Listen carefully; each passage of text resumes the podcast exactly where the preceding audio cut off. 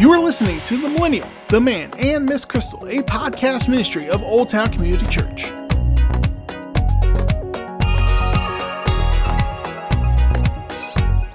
Here are Pastor Phil, Pastor Brian, and Crystal. Good day to everyone. This is the your weekly podcast of the man, the millennial, and the magnificent Crystal. I'm Phil, and I am uh, affectionately known as the man, or at least most weeks affectionately known as the man, because I'm the old guy in the room.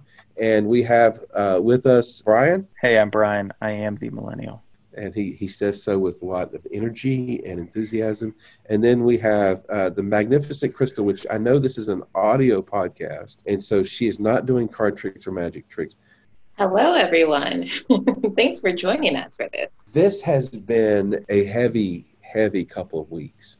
And we have spent some time on it last week, and uh, and and so with all due respect to the heaviness of the last couple of weeks, let me go around the the um, Zoom room here and ask you, how have you been able to take a small breather, or a small break, or a small respite from the heaviness of the last couple of weeks? Because in order to carry a heavy load for a long time, we've got to occasionally set it down and then pick it back up, right?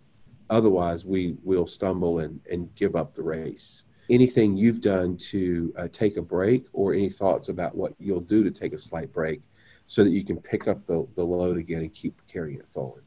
Well, one little adjustment that uh, I have made is, you know, I don't want to just look the other way and not be aware of what's happening in the world. So, you know, I need to be in tune with the news and I don't drive, so I don't listen to WTOP, which just greatly gives you the news uh, in you know 10 minute bits. But anyways i've been watching bbc world news and it's just to look at that side by side with uh, american cable news i'm sure someone's working on a phd about that right now. So just the um, lack of intensity but also there's a, a balance of, of like monotone and also empathy as they're describing what's going on both in the united states and throughout the world. There's stuff going on in in england too with statues being toppled and uh, people reconciling with their past as well. And that's how you get a break. Yeah.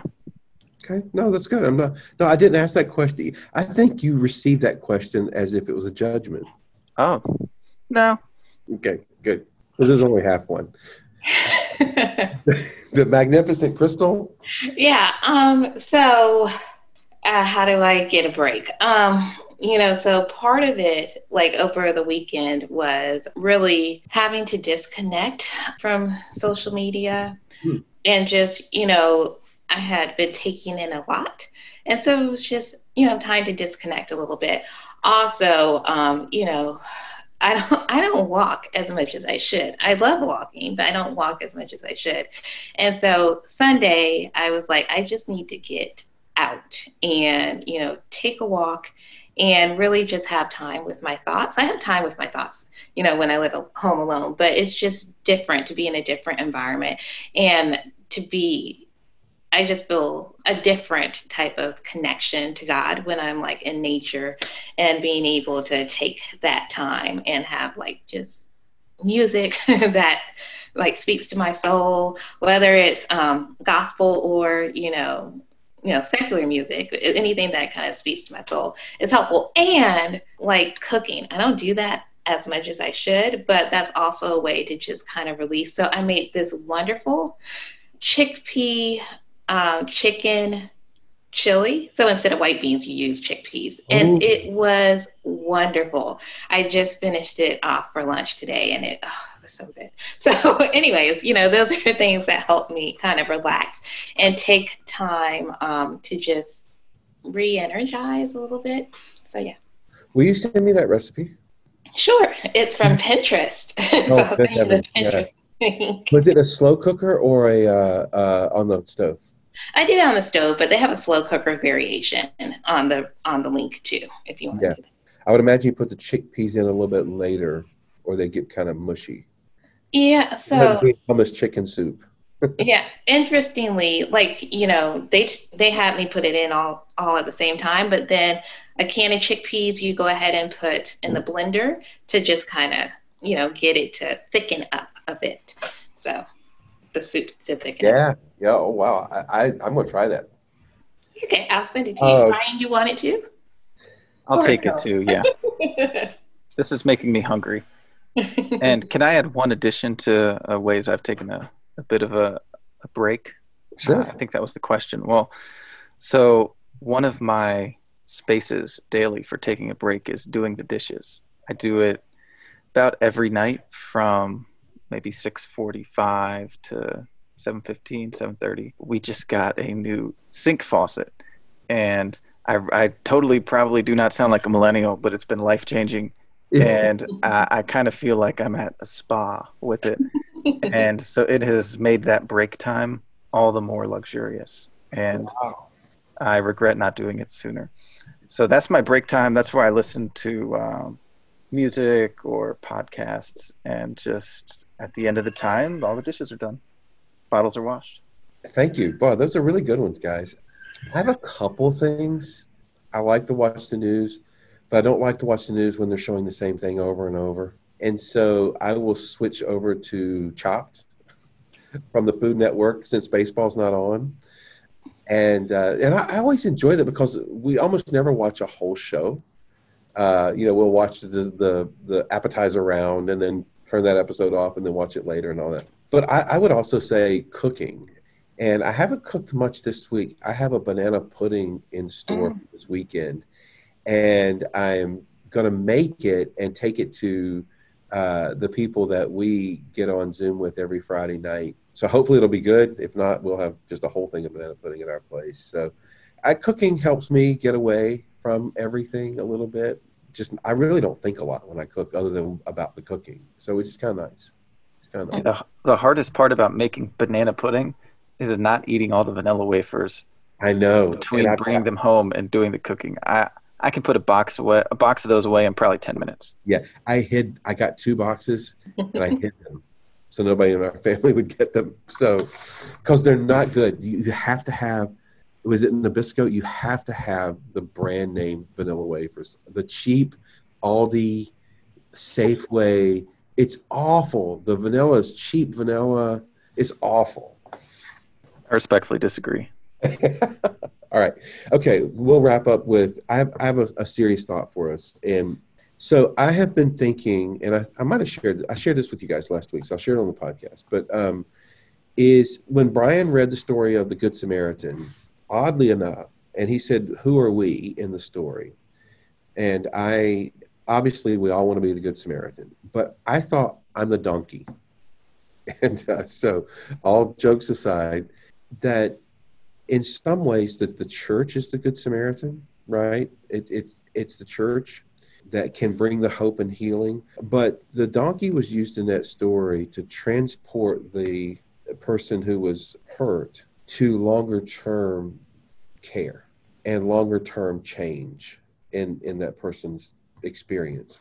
I think that's where if you asked if you asked where do I as a 57 year old white male experienced some angst over the the situation in our country the last couple of weeks.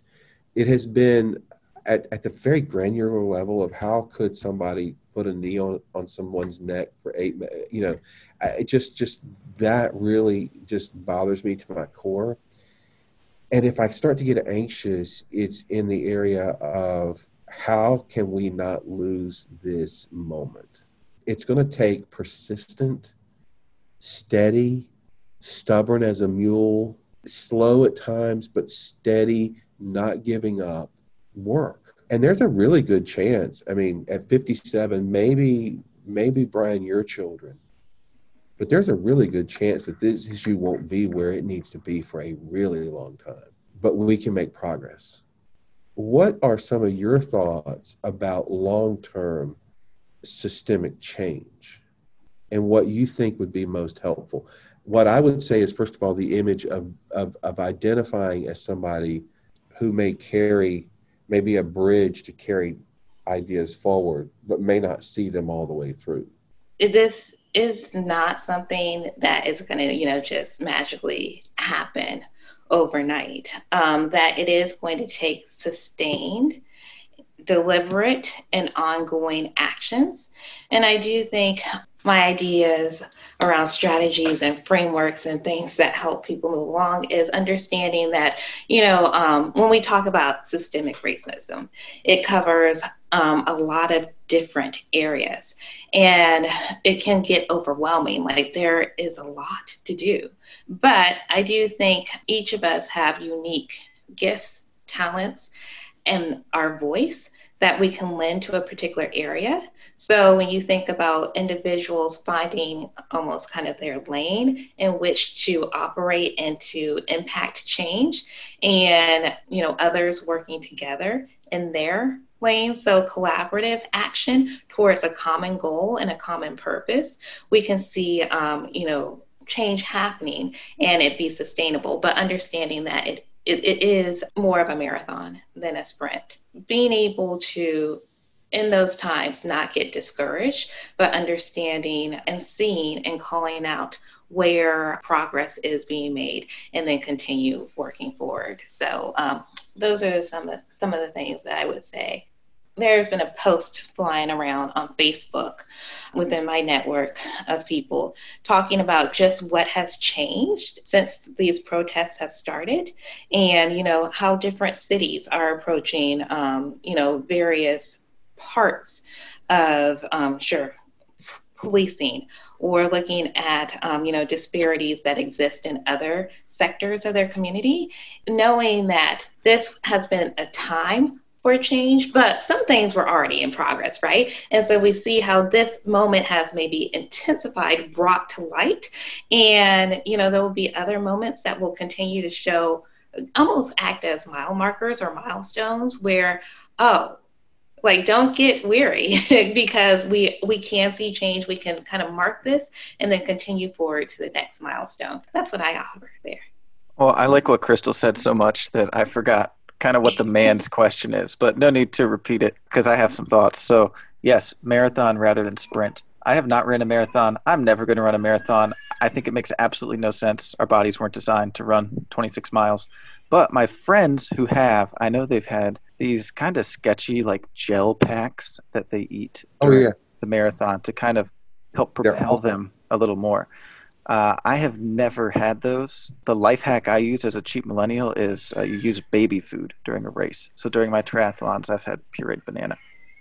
Totally irrelevant. What I think we need with this marathon, though, is to you know identify some of those energy packs. One crucial one, and it's a bit of a soapbox I have, would be to making legitimate progress is some reform in public school systems for how they teach about our history. Mm-hmm. Simply put, my education about the Civil War did not match up with reality. And I think for a lot of people, they come to a realization later in life of, whoa, this was really bad. And I think that that realization, it, they, there won't have to be shocker moments in adulthood when proper education is in the fabric of learning and development as a child? You know, you guys are wise and profound uh, beyond your years. One of the things, for Brian, I think you're exactly right. Crystal, what I love about what you said is so that's so much hope because there are some things in progress now. It's low lying fruit. Those could easily get pushed over the finish line, more than likely, right now, whereas they may have faced a little more of a headwind a month ago. It'd be great to see some positive things happen as a deposit, right? As only a deposit for the long change that needs to happen over time. So, uh, with that said, I will begin to to wrap up our audio podcast uh, for this week. I don't know how many people are listening to this, but I think this was really a good one. And there is a passage in our text for this week that is absolutely extraordinary. I know this is the passage that I'm going to lift up and highlight. I just don't know what the rest of the sermon is around it yet. But it's it's the story of Abraham and Sarah, and you know, obviously having a baby in their old age. And as they ponder this question, it ultimately comes down to raising the question or making the statement because we know that nothing is too hard for God. Uh, the, the parallel in in Jesus' story is, uh, I believe it's Luke 1 or something 18. Nothing is impossible with God. Uh, when talking about you know Mary giving birth to Jesus, and so really fascinating uh, Hebrew Scripture, New Testament acclamation that not anything we're facing is too hard for our God to handle. That is something we need to hang on to. So, with that, I want to bid everybody a wonderful and an incredible week. God's blessings on you. Uh, go with the benediction that we explored this past week. May the love of God and the grace of our Lord Jesus Christ and the fellowship of the Holy Spirit uh, go with you now and forevermore. Amen. Amen. Thank you for listening to The Millennial, The Man, and Miss Crystal, a podcast ministry of Old Town Community Church. For more information on our church and other ministries, visit oldtown.cc. Services are available to watch online every Sunday at 11 a.m. Eastern on our YouTube channel. Visit youtube.com, search Old Town Community Church. This podcast and sermon audio are available on podcasting apps worldwide. Apple and Google Play, search OTCC Podcasts.